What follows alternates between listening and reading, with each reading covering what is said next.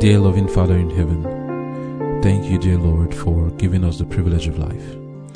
We give glory to your name for your love, your kindness, your mercy, which you have bestowed so graciously upon us.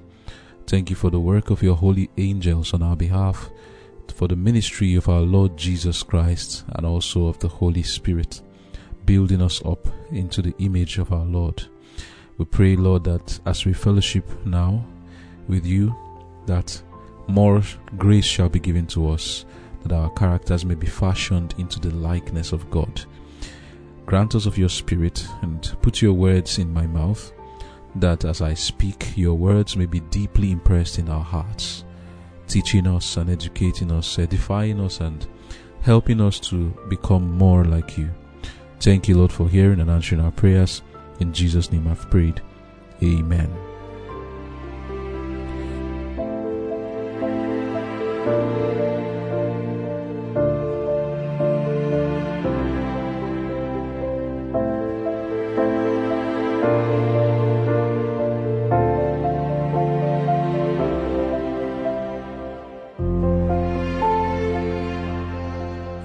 Conflict and Courage, November 1.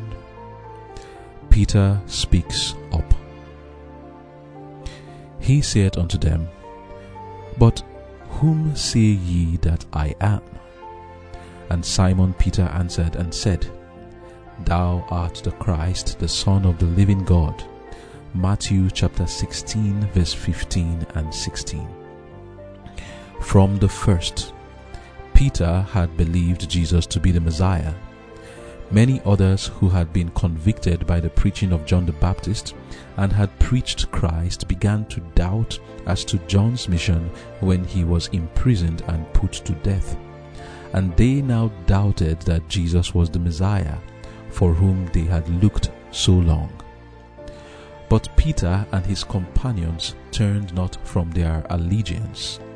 The vacillating course of those who praised yesterday and condemned today did not destroy the faith of the true follower of the Savior. Peter had expressed the faith of the twelve, yet the disciples were still far from understanding Christ's mission. The opposition and misrepresentation of the priests and rulers, while it could not turn them away from Christ, still caused them great perplexity. From time to time, precious rays of light from Jesus shone upon them. Yet, often, they were like men groping among shadows. But on this day, before they were brought face to face with the great trial of their faith, the Holy Spirit rested upon them in power. For a little time, their eyes were turned away from the things which are seen to behold the things which are not seen. 2 Corinthians chapter 4 verse 18. Beneath the guise of humanity, they discerned the glory of the Son of God. The truth which Peter had confessed is the foundation of the believer's faith. It is that which Christ Himself has declared to be eternal life. But the possession of this knowledge was no ground for self glorification. True, no wisdom or goodness of his own had it been revealed to Peter.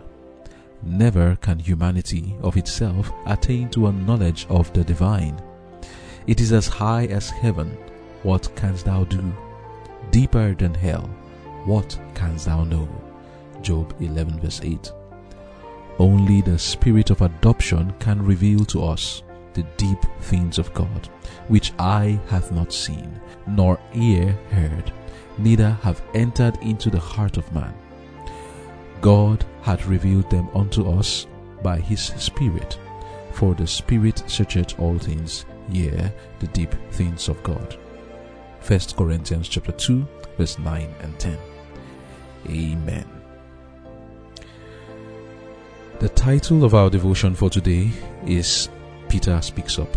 It is a very interesting one and yet a very solemn one. What we are going to be looking at will apply to us very much in our lives, more so in these last days in which we live.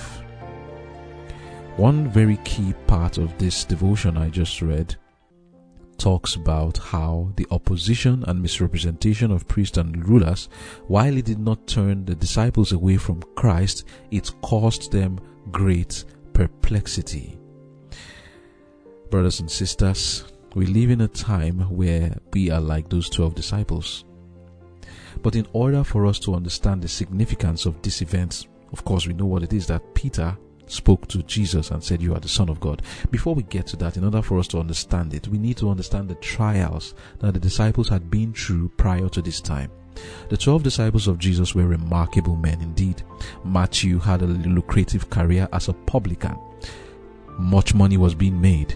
Peter, Andrew, James, and John were in the midst of a big business when they had just made the greatest catch of fishes ever in their lives which was so much that their boat began to sink.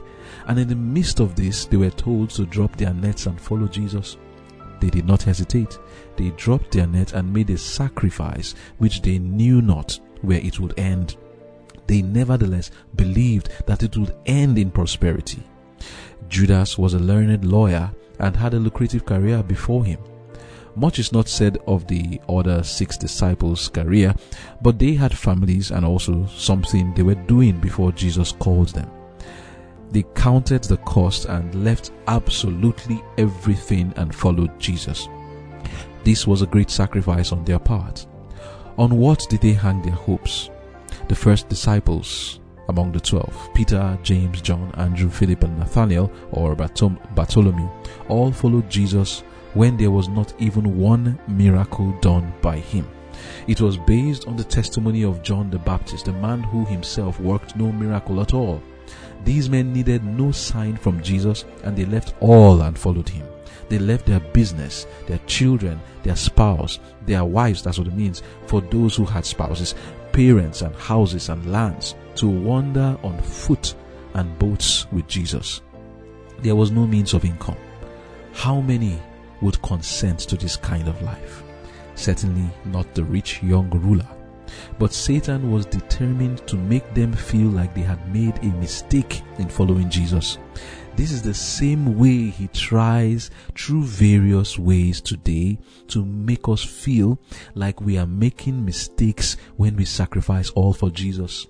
And then when we start to see the way people treat Jesus, we begin to be perplexed in our minds like the disciples and we are wondering, have we really made the right sacrifice? Is this really going to end well? Is he the son of God? Satan was doing this to the disciples. When did this begin? When did Satan start, to do this? Right from the moment that the disciples were selected. After Jesus had prayed all night, he selected these 12 apostles to be his major workers with a special commission. Let's see it. We're going to see now various ways that Satan tried the disciples to make them not to believe in Jesus. And these are the ways he tries us today to make us think that we have made terrible sacrifices. When we have these perplexities, what do we hinge our faith on? How can we still confess that Jesus is the Son of God when we see so much tribulation, obstacles to test our faith, to make us feel like we have made wrong decisions?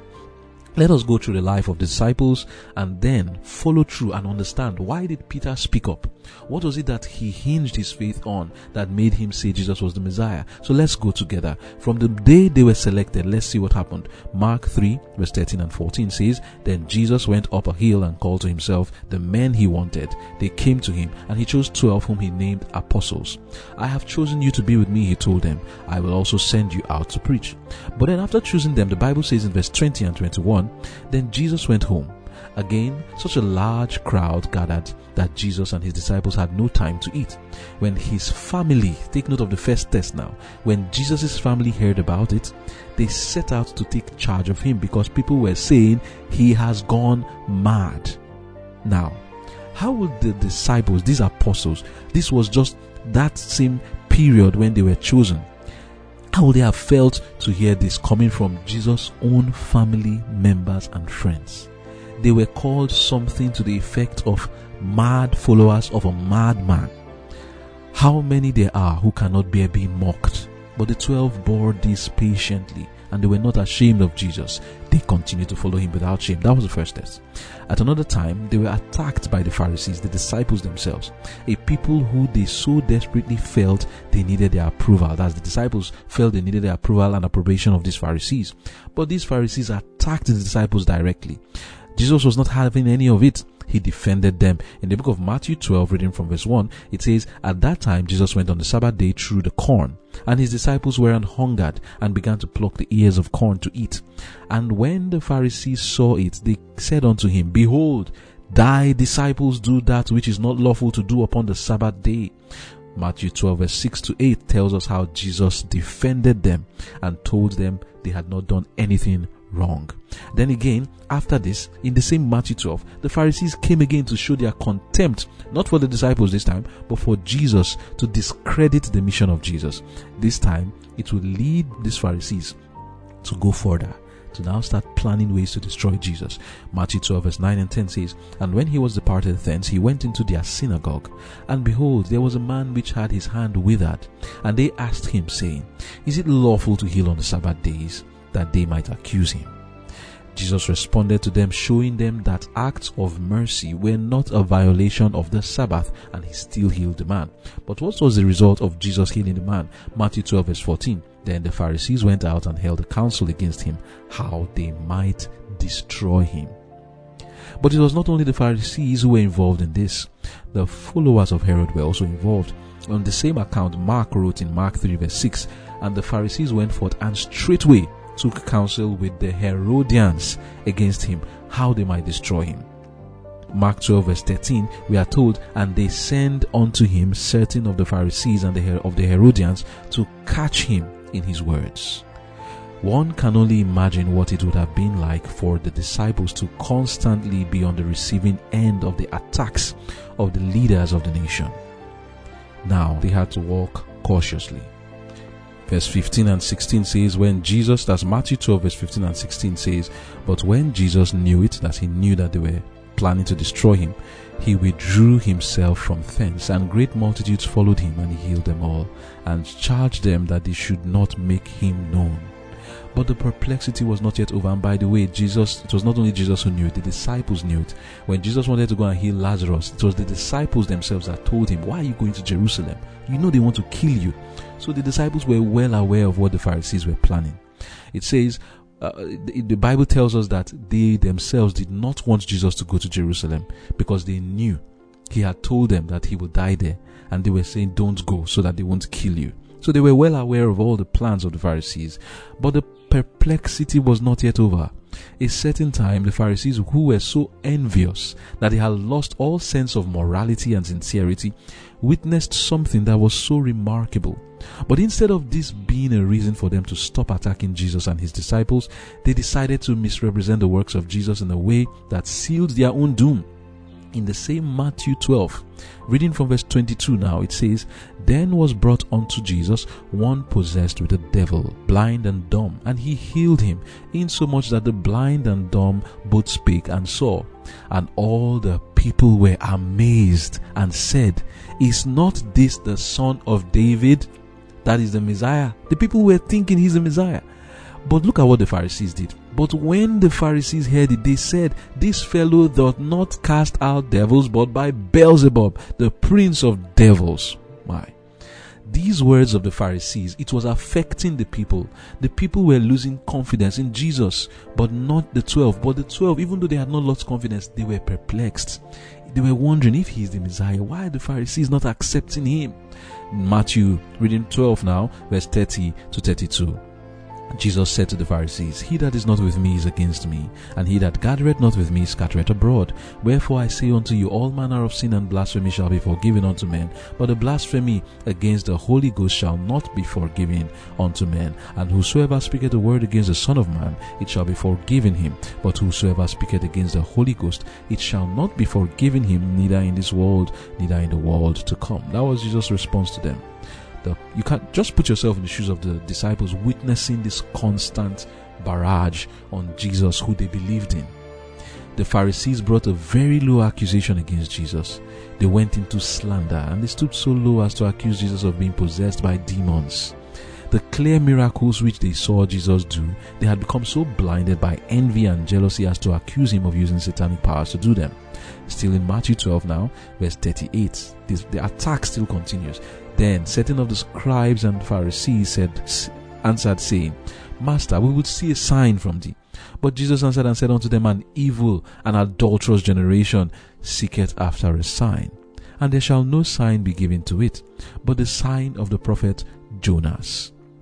And he responded, He's not going to give them any sign. But if the hatred of the Pharisees was bad, something considerably worse than that happened. Matthew 12, still reading from verse 46, he says, While he yet talked to the people, behold, in this same period, this same period, his mother and his brethren stood without, desiring to speak with him. Then one said unto him, Behold, thy mother and thy brethren stand without, desiring to speak with thee. But he answered and said unto him that told him, Who is my mother and who are my brethren? And he stretched forth his hand towards his disciples and said, Behold, my mother and my brethren. For whosoever shall do the will of my Father which is in heaven, the same is my brother and my sister and my mother. Amen. Do you understand what was going on here? Realize that everything I've been reading so far is just in one chapter of the Bible, Matthew 12. Attack after attack on Jesus. And to crown it all, his own family members came. They came there to speak with Jesus, to tell him to stop what he was doing. This was a manifest unbelief on Jesus. Do you know what it is for the family of Jesus to not believe in him? If his family does not believe in him, then what do you think will happen to the mind of the disciples? Reading from Desire of Ages, page 325, paragraph 3, to understand what this meant, this his mother and brothers coming to talk to him, it says, it says, what a support Christ would have found in his earthly relatives if they had believed in him as one from heaven and had cooperated with him in doing the work of God. Their unbelief cast a shadow over the earthly life of Jesus. It was a part of the bitterness of that cup of woe which he drained for us. The enmity kindled in the human heart against the gospel was keenly felt by the Son of God, and it was most painful to him in his home for his own heart was full of kindness and love, and he appreciated tender regard in the family relation. His brothers desired that he should concede to their ideas, when such a course would have been utterly out of harmony with his divine mission. They looked upon him as in need of their counsel. They judged him from their human point of view and thought that if he would speak only such things as would be acceptable to the scribes and Pharisees, he would avoid the disagreeable controversy that his words aroused. They thought that he was beside himself, that is mad, in claiming divine authority and in placing himself before the rabbis as a reprover of their sins. They knew that the Pharisees were seeking occasion to accuse him, and they felt that he had given them sufficient occasion. With their short measuring line, they could not fathom the mission which he came to fulfill, and therefore could not sympathize with him in his trials. Their coarse, unappreciative words showed that they had no true perception of his character and did not discern that the divine blended with the human. They often saw him full of grief, but instead of comforting him, their spirit and words only wounded him. His sensitive nature was tortured. His motives were misunderstood. His works was uncomprehended. His brothers often brought forward the philosophy of the Pharisees, which was threadbare and hoary with age, and presumed to think that they could teach him who understood all truth and comprehended all mysteries. They freely condemned that which they could not understand. Their reproaches probed him to the quick, and his soul was wearied and distressed. They avowed faith in God and thought they were vindicating God when God was with them in the flesh and they knew him not. These things made his path, as Jesus' path, a thorny one to travel. So pained was Christ by the misapprehension of his own home that it was a relief to him to go where it did not exist. End of quote. Now, my focus is on the disciples. Jesus was pained by this. Then, how about the disciples? How about other people who were watching, seeing his family members coming to manifest a steady unbelief in Jesus? It affected them. many people could not confess Jesus as the Messiah because of the Pharisees, the scribes, and Jesus' own family members. And how do you think this affected the disciples? They would have, Satan would be troubling them with thoughts Are you sure this is the Messiah?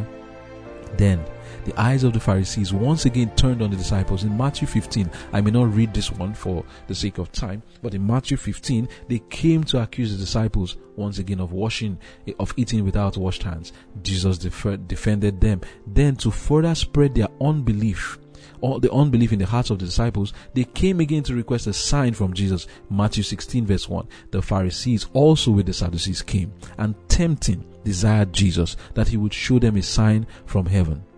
And Jesus responded, saying, When it is evening, you say it will be fair weather, for the sky is red, and in the morning it will be foul weather today, for the sky is red and lowering. This is Matthew 16 I'm reading. Then Jesus said, O ye hypocrites, you can discern the face of the sky, but when you but you cannot discern the signs of the times. A wicked and adulterous generation seeketh after a sign, and there shall no sign be given unto it but the sign of the prophet Jonas. And he left them and departed. Another time in the book of John 9, verse 22, it tells us that those who even confessed to believe in Jesus were disfellowshipped. It, it reads, These words speak his parents, as the parents of the man who Jesus healed that was blind. They did not want to confess Jesus. They didn't want to say that he's the Messiah. Why? He says, Because they feared the Jews. For the Jews had agreed already that if any man did confess that he was Christ, he should be put out of the synagogue. Amen. Now, with all this development, do you think it would have been an easy thing for these disciples to keep following Jesus or to confess that he was the Messiah? Nicodemus called him a teacher. Simon called him a teacher. The Pharisees looked at him as an impostor. His, his own brothers looked at him as somebody who was crazy. He was just mad to be claiming he had divine authority. And the disciples are looking at all these things happening. Why didn't they say he was a teacher? To say he was a teacher was just to be afraid of the Jews and the Pharisees, and even the parents of a man whom Jesus had just healed him of his blindness were afraid to confess Jesus Christ as the Messiah. His Pharisees had said, Anyone who confesses him, you are going to, are going to disfellowship you. And the disciples, all this while, still followed Jesus. But I tell you, with great perplexity, wondering, are we doing the right thing? Now, Desire of Ages, page 526, paragraph 3 says, During the two days, Christ seemed to have dismissed the message from his mind, for he did not speak of Lazarus. The disciples thought of John the Baptist, the forerunner of Jesus. They had wondered why Jesus, with the power to perform wonderful miracles, had permitted John to languish in prison and to die a violent death. Possessing such power, why did not Christ save John's life? This question had often been asked by the Pharisees who presented it as an unanswerable argument against Christ's claim to be the Son of God. The Savior had warned his disciples of trials, losses, and persecution. Would he forsake them in trial? Some questioned if they had mistaken his mission. All were deeply troubled. Do you see what the disciples were passing through? And the same thing you may be passing through today. Perhaps, like the disciples of Jesus, you have left all and followed Jesus. And there are people who are coming to point to you the obstacles that test your faith. Look at you. Look at how lean you are, and you claim to be following Jesus. Look at now, you've lost all. Where's your money? You can't even take care of yourself. Or even if you can, is this what life is about? They come with all kinds of challenges to you, like the disciples, and you start to get perplexed and you are wondering, what if there's no heaven? What if there is no eternal life? What if Jesus is not the Messiah? Are you perplexed? The disciples were also perplexed, like you are. And it is good for us to learn how it is that they still follow Jesus. So let us read the account of how this happened and what they trusted in, how Peter still trusted in Jesus. Satan was bringing thoughts to the minds of the disciples to stop them from believing in Jesus. They would say, This man is a fake. He's not the Messiah. The Pharisees and Herodians are against him. He is from a poor background. Wake up, you dullards. Can't you see he could not save John the Baptist? Come on. Even his own mother and brothers are not following him the way you are doing. They don't believe in him. Do you know him more than they do? His own relatives think he is mad. But we read in Conflict and Courage, page 311, paragraph 2, that from the first, Peter had believed in Jesus. But then, this matter of John the Baptist not being resurrected, not being saved, was a constant trouble to them. In light of all of this, one can understand the perplexity the disciples were facing as they chose to keep following Jesus. Now, in the book of Matthew 16, reading from verse 13, it says, When Jesus came into the coast of Caesarea Philippi, he asked his disciples, saying, Whom do men say that I, the Son of Man, am? And they said, Some say that thou art John the Baptist, some Elias, and others Jeremias, or one of the prophets. He saith unto them, But whom say ye that I am? And Simon Peter answered and said, Thou art the Christ, the Son of the living God. And Jesus answered and said unto him, Blessed art thou, Simon Barjona, for flesh and blood hath not revealed it unto thee, but my Father which is in heaven. Amen. Conflict and Courage, page 311, paragraph 2 tells us, But Peter and his companions turned not from their allegiance. The vacillating course of those who praised yesterday and condemned today did not destroy the faith of the true follower of the Savior. End of quote. But Jesus said Peter didn't say this thing because he understood what he was saying. It was the Holy Spirit that revealed it to him. In light of all the obstacles that were surrounding them, Jesus knew that it is only when we submit ourselves to the impression of the Holy Spirit that we can confess Him. What is Jesus to you? Just like it was in the days of Peter and the disciples, today it is not in fashion to be an ardent follower of Jesus and confess Him to be the Messiah. What was it that made the disciples to keep following Jesus despite the fact that there were so many obstacles to test their faith? Let the disciples themselves speak up. One may say, it was easy for Peter and the disciples to keep following Jesus as they constantly saw him perform miracle after miracle, sign after sign, and wonder after wonder. He stilled the storm, he walked on water, he healed the sick, he cast out demons, he raised the dead and healed the blind. But was this what made Peter believe so much in Jesus? Not at all. There was something stronger than this. Let Peter speak for himself and we will hear him say what it was that made him so sure that Jesus is the Messiah. Let's hear him. Reading from 2 Peter chapter 1 verse 16 to 21. You know that Peter, after this day in Matthew 16, the next day Jesus took Peter, James, and John, and they saw Jesus stand with Elijah and Moses, shining brightly. Was it all of this that made Peter believe? Let him speak. 2 Peter chapter 1, reading from verse 16. Peter says, For we have not followed cunningly devised fables when we made known unto you the power and coming of our Lord Jesus Christ, but were eyewitnesses of his majesty. For he received from God the Father honor and glory when there came such a voice to him from the excellent glory, This is my beloved Son in whom I am well pleased and this he's referring to the baptism of Jesus. Then again, Peter points to another thing. He says, And this voice which came from heaven, we heard when we were with him in the holy mount. He's referring to the transfiguration here. Then in verse 19, he says, We have also a more sure word of prophecy, whereunto Ye do well that you take heed as unto a light that shineth in a dark place until the day dawn and the day star arise in your heart. Knowing this first, that no prophecy of the scripture is of any private interpretation. For the prophecy came not in old time by the will of men, but holy men of God speak as they were moved by the Holy Ghost. Amen. So, what is Peter saying that makes him sure that Jesus is the Messiah? It is the fulfillment of prophecy. He says, We have something that is more sure. Sure than what? More sure than the voice we heard saying, This is my beloved Son. More sure than what he saw when he saw Jesus, Moses, and Elijah, trans- and he saw Jesus transfigured. Peter says, These are not the things that make me sure that Jesus is the Messiah. What makes me sure is prophecy prophecy is the greatest miracle. Like the man Dr. A. Keith says in the book um, written by J.N. Loughborough, Great Second Advent Movement, page 27, paragraph 6, Dr. A. Keith says that prophecy is equivalent to any miracle and is of itself miraculous. The voice of omnipotence alone could call the dead from the tomb the voice of omniscience alone could tell all that lay hid in dark futurity, which to man is as impenetrable as the mansions of the dead, and both are alike the voice of God. End of quote. Let me break that down. It is the voice of God, the voice of omnipotence that can do all things, that can penetrate the darkness of the grave and bring the dead out of it so that they can live.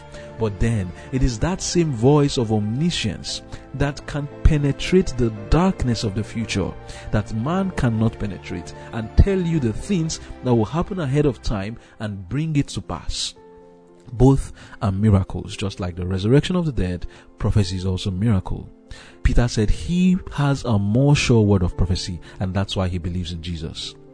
Peter then said concerning Jesus, in the book of First Peter 1 verse 8, you love him although you have not seen him, and you believe in him although you do not now see him. So you rejoice with a great and glorious joy which words cannot express, because you are receiving the salvation of your souls, which is the purpose of your faith in him. It was concerning this salvation that the prophets made careful search and investigation and they prophesied about this gift which God will give you. They tried to find out when the time would be and how it would come. This was the, t- the time to which Christ's Spirit in them was pointing in predicting the sufferings that Christ would have to endure and the glory that would follow. God revealed to these prophets that their work was not for their own benefit but for yours, as they spoke about those things which you have now heard from the messengers who announced the good news by the power of the Holy Spirit sent from heaven. These are the things which even angels would like to understand. Amen. What are the things? Prophecy. Why did Peter believe in Jesus? This Holy Spirit spoke to him that day but he's speaking more to us and telling us there is a more sure word of prophecy. Remember the prophecy we read in Daniel 9 verse 25 downward that tells us that the Messiah would come that is far more sure than any miracle Jesus did.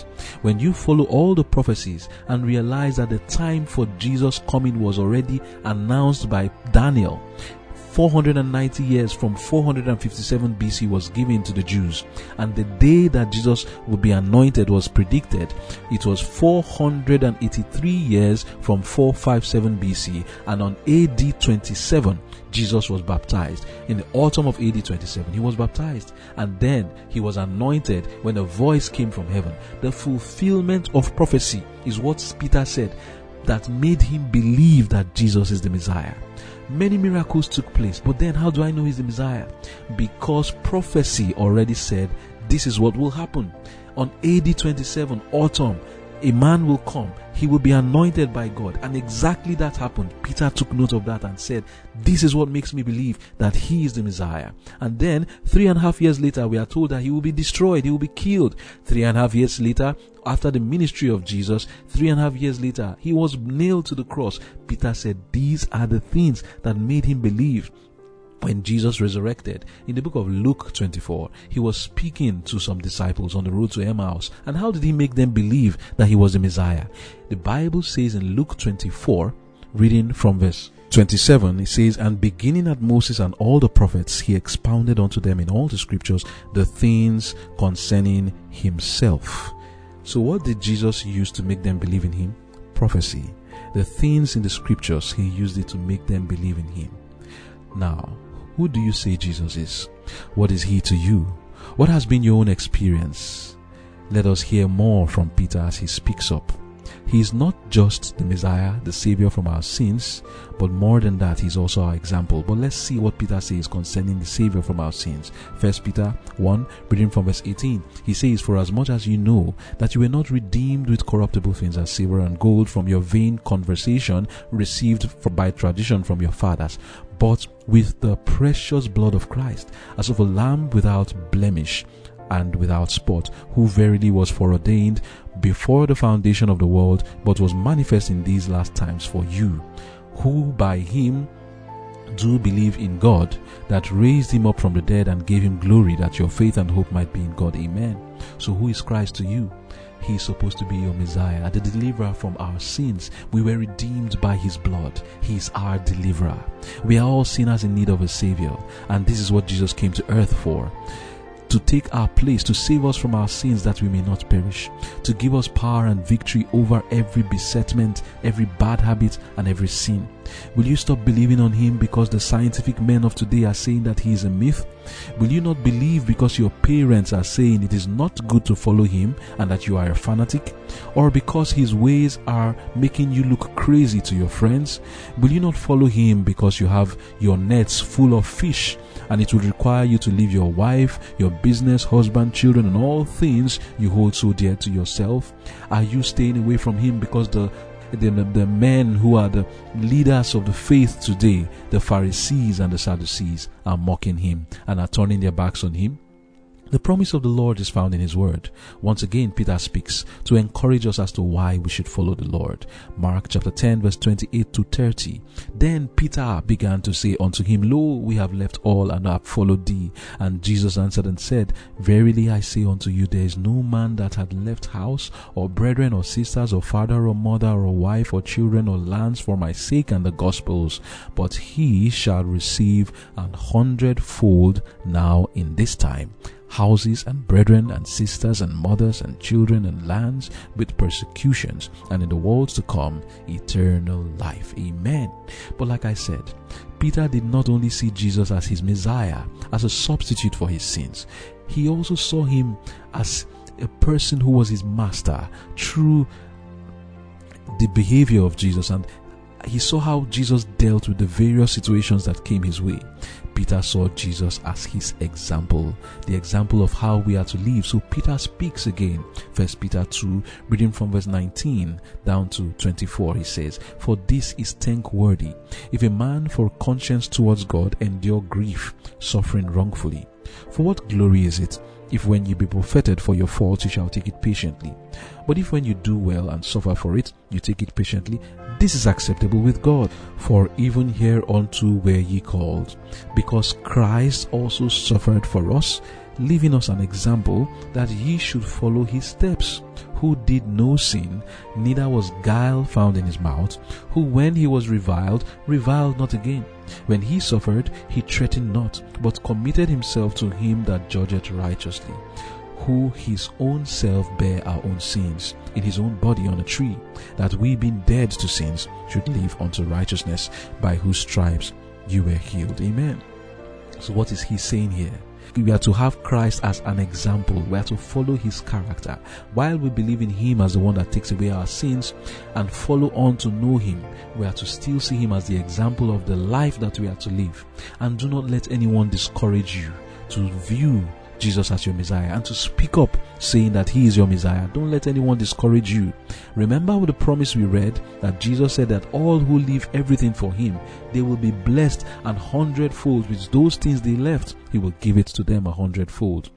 And Jesus is your example. Happy are you if you follow Him reading further to show us the example of the character of Christ we are to have from this day with God, page 263. We are forming characters for heaven. No character can, can be complete without trial and suffering. We must be tested, we must be tried. Christ bore the test of character of our behalf that we might bear this test in our own behalf through the divine strength he has brought to us. Christ is our example in patience, in forbearance, in meekness and lowliness of mind. He was at variance and at war with the whole ungodly world, yet he did not give way to passion and violence manifested in words and actions. Although receiving shameful abuse in return for good works, he was afflicted, he was rejected and despitefully treated, yet he retaliated not. He possessed self control, dignity, and majesty. He suffered with calmness, and for abuse gave only compassion, pity, and love. Imitate your Redeemer in these things. Do not get excited when things go wrong. Do not let self arise and lose your self control because you fancy things are not as they should be. Because other th- others are wrong is no excuse for you to do wrong. Two wrongs will not make one right. You have victories to gain in order to overcome as Christ overcame. Christ never murmured, never uttered discontent, displeasure, or resentment. He was never disheartened, discouraged, ruffled, or fretted. He was patient, calm, and self possessed under the most exciting and trying circumstances. All his works were performed with a quiet dignity and ease, whatever commotion was around him. Applause did not elate him. He feared not the threats of his enemies. He moved amid the world of excitement, of violence and crime as the sun moves above the clouds. Human passions and commotions and trials were beneath him. He sailed like the sun above them all. Yet he was not indifferent to the woes of men. His heart was ever touched with the sufferings and necessities of his brethren, as though he himself was the one afflicted. He had a calm inward joy, a peace which was serene. His will was ever swallowed up in the will of his Father. Not my will, but thine be done, was heard from his pale and quivering lips. End of quote. This is our example to act the same way, like I have just read, just like Christ behaves. What is Christ to you? Who do you say that he is? Peter said he is his substitute. Peter said that Christ is both his substitute and example. And this is what we should see Jesus as, as our substitute for our sins and the example of a life we are to imitate and copy till we reflect his image fully do not let the taunts of your friends and family members stop you from confessing Christ in your behavior. Do not let the taunts of the scientific world and the pastors of today to stop you from imitating Christ. Let nothing stop you. All the obstacles around the disciples did not stop them, and they confessed Christ and said, Thou art the Son of God, you are the Messiah. Let us confess Him today, and you will receive blessings a hundredfold. Amen. Let us pray. Thank you, dear Lord, for this example given to us in the life of the apostles confessing you. We pray that we shall also do exactly that and even more. That regardless of all the obstacles to hinder and to um, test our faith, that we will confess Christ as both our substitute and our example that no obstacle shall stop us from following after the Lord constantly. Help us, dear Lord. Forgive us for the times we have cherished doubts in our minds and been perplexed and wondering if Christ is there, why this or why that. Forgive us and help us to follow you in strong faith, believing in you no matter what is happening around us. And may we receive the blessings you have reserved for us, is my prayer in Jesus' name. Amen. Oh Lord, you are my God.